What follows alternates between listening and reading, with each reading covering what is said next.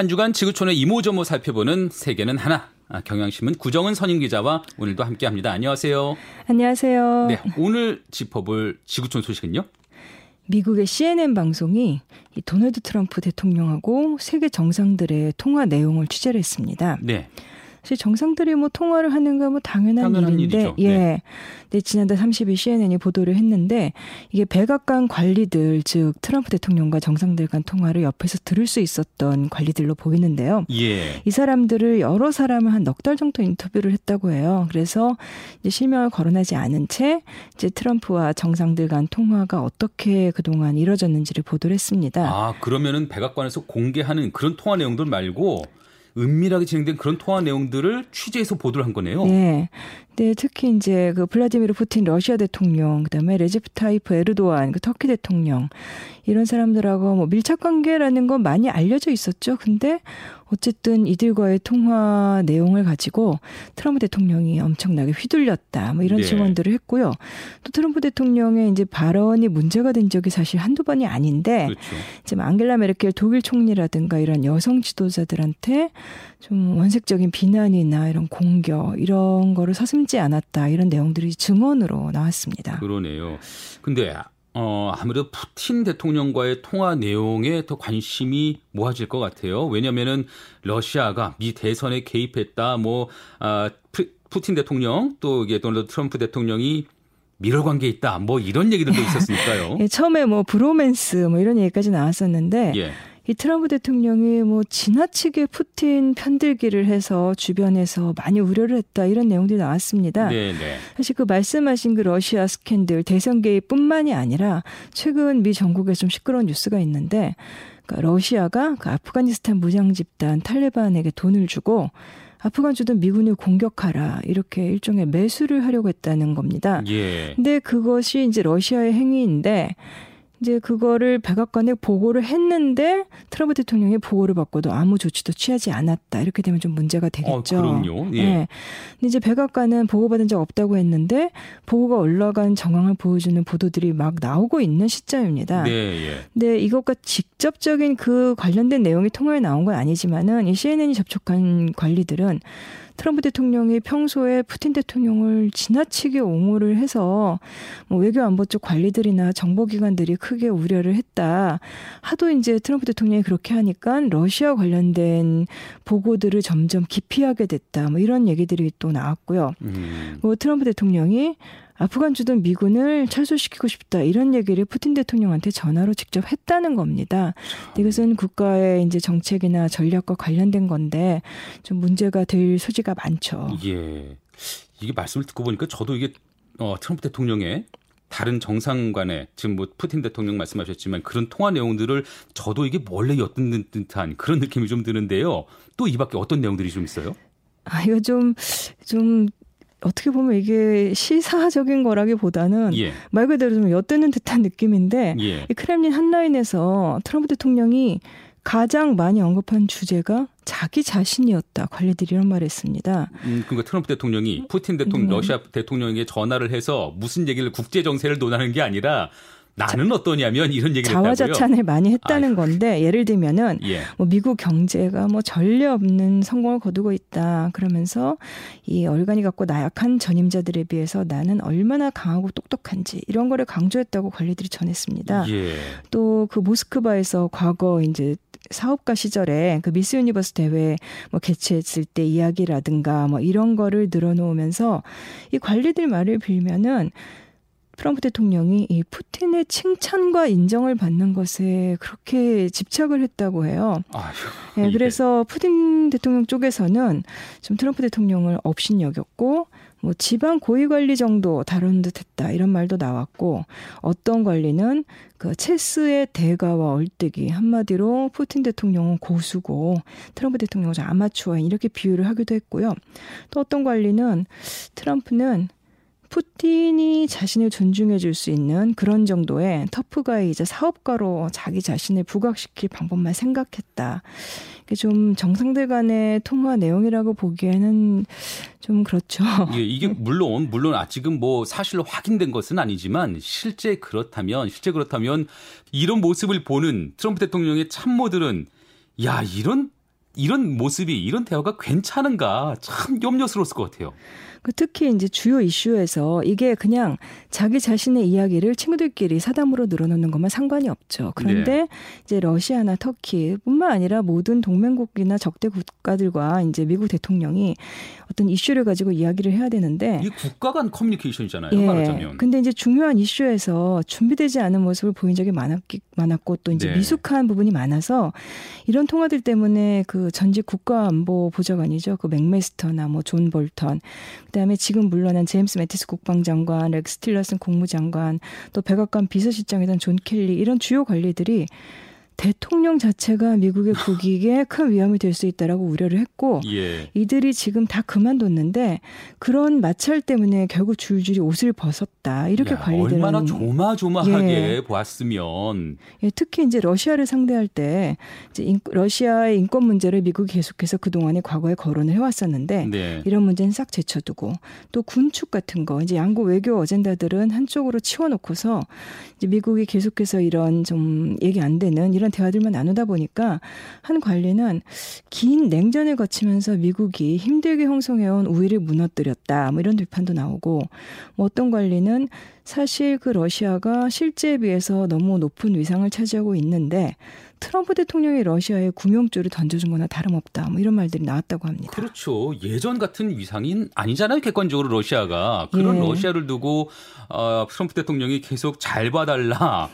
이렇게 모습을 보면 참 이해는 안 되네요. 왜 그래 뭐가 이렇게 책 잡혔나 하는 생각도 좀 들고요. 어, 지금 푸틴 대통령을 상대로 한 전화 통화 내용을 살짝 좀 엿드는 것처럼 전해 주셨는데 아까 터키 대통령이라고 했던가요? 예, 터키의 그 에르도안 대통령. 근데 사실 이게 지금 뭐 푸틴 대통령이나 트럼프 대통령이나 에르도안 대통령이나 다들 스타일이 좀 일맥상통하는 그래요? 사람들입니다. 예. 일종의 좀 스트롱맨 권위주의적인 모습들 있고 이런 사람들인데 에르도안 대통령하고 가장 많이 통화를 했다고 합니다. 아. 어떤 때는 일주일에 두 번씩 통화를 했는데 이게 참 재밌는 부분이 터키 정보기관이 이제 백악관에서 트럼프 대통령 스케줄을 알아내서 본국에 전달을 하면은 에르도안 측에서 트럼프 대통령과 곧바로 통화할 수 있는 시간에 골라서 전화를 했다고 해요. 야, 정보원이 야, 이 시간이면 바로 받아 하면은 예, 그 시간 맞춰서 거죠. 전화를 탁 건다. 예, 그래서 에르도안 측에 전화가 와서 트럼프 대통령 골프 치다 멈춘 적도 있었다. 뭐 이런 얘기도 나왔는데 예.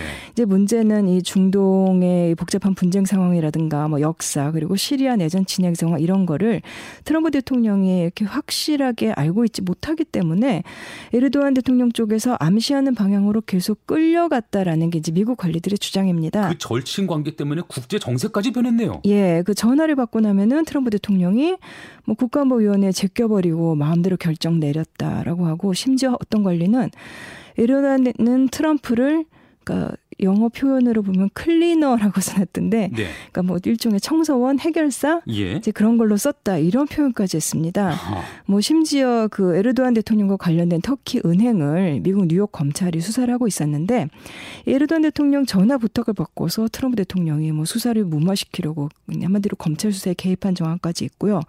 그리고 또 참 이제 미국 언론들도 이런 거 쓰면서 참 난감했을 것 같은데 이제 트럼프 대통령이 뭐 푸틴 대통령이나 에르도안 대통령과 전화를 하면서 이 자기 전임자 있잖아요. 그 조지 예. 더블유. 부시 전 대통령이나 버락 오바마 전 대통령 멍청하다 이렇게 자기 전임자들을 외국 정상들한테 비난을 하고 굉장히 막말을 써가면서 이렇게 욕을 하면서 아주 즐거워했다. 이런 좀 아주 그런 노골적인 증언들도 나왔습니다. 이런 말씀 드려도 되나요? 좀 유치해 보이는데 트럼프 대통령 본인 스스로 대단히 강경한 스트롱맨으로서 위상을 좀 보이고 싶어 하잖아요. 그런데 예. 푸틴 대통령 또 터키 대통령을 상대로는 이처럼 약할 수가 없네요. 잘 봐달라는 모습이.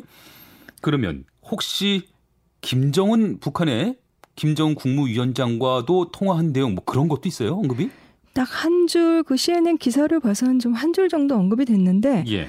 그 사우디아라비아의 그 무함마드 빈 살만 왕세자, 이 사람도 굉장히 강성인 그 예멘 공격한 강성 지도자인데 이 빈, 무함마드 빈 살만 왕세자하고 그다음에 김정은 국무위원장과 통화하면서는 그 대단하다, 이 트럼프 대통령이 굉장히 트위터에서도 잘 쓰는 great 이런 칭찬인데, 김정은 위원장과 통화하다가 그 김 위원장을 상대로 에, 대단하다 에, 이런 얘기를 했다고요. 에, 그런 칭찬을 또 관리들이 전했는데 뭐 그 정도 나와 있고요. 예. 사실 트럼프 대통령이 그 지난해 유월에 그 판문점에서 김 위원장과 깜짝 회동을 한 다음에 트위터에다가 뭐 김 위원장을 향해서 만나고 싶으면 연락하라 이런 글을 올렸더니 십 분 만에 전화가 오더라 이런 말을 한 적이 있었습니다. 그래서, 그래서 제가 여쭤봤던 거거든요. 예. 그, 그런 십 분 후에 전화가 오더라 이렇게 썼는데 진짜 전화를 했을까 궁금했는데 하긴 했나 보네요.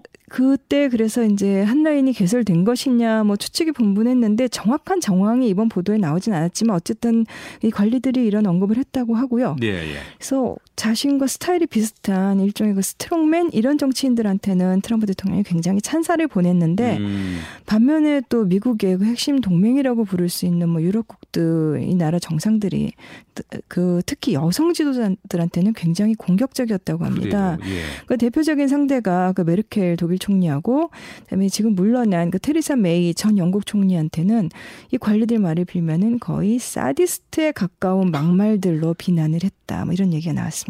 뭐 독일 메르켈 총리와의 관계가 냉랭하다, 뭐 대단히 껄끄럽다, 이건 뭐 익히 알려진 내용인데 구체적으로는 뭐 어떤 내용까지 전해지고 있는데요? 그 메르켈 총리에게 뭐 당신은 어리석다, 러시아 주머니 쪽에서 논다. 사실. 아니 그 통화를 하다가 그 네. 직접 대놓고. 예. 그래서 뭐 독일 관리들을 상대로 또 씨엔엔에서 확인 취재를 했는데 독일 관리가 그 사실이고 트럼프 대통령이 너무 공격적으로 나와서 오히려 독일 총리실에서도 그 통화 내용을 이게 또 독일 정, 내부에서나 뭐 국제적으로 문제가 될 수 있기 때문에 극소수만 공유를 할 정도였다. 굉장히 아니, 막말들이 많았다는 거죠. 정상 간 통화에서 이게.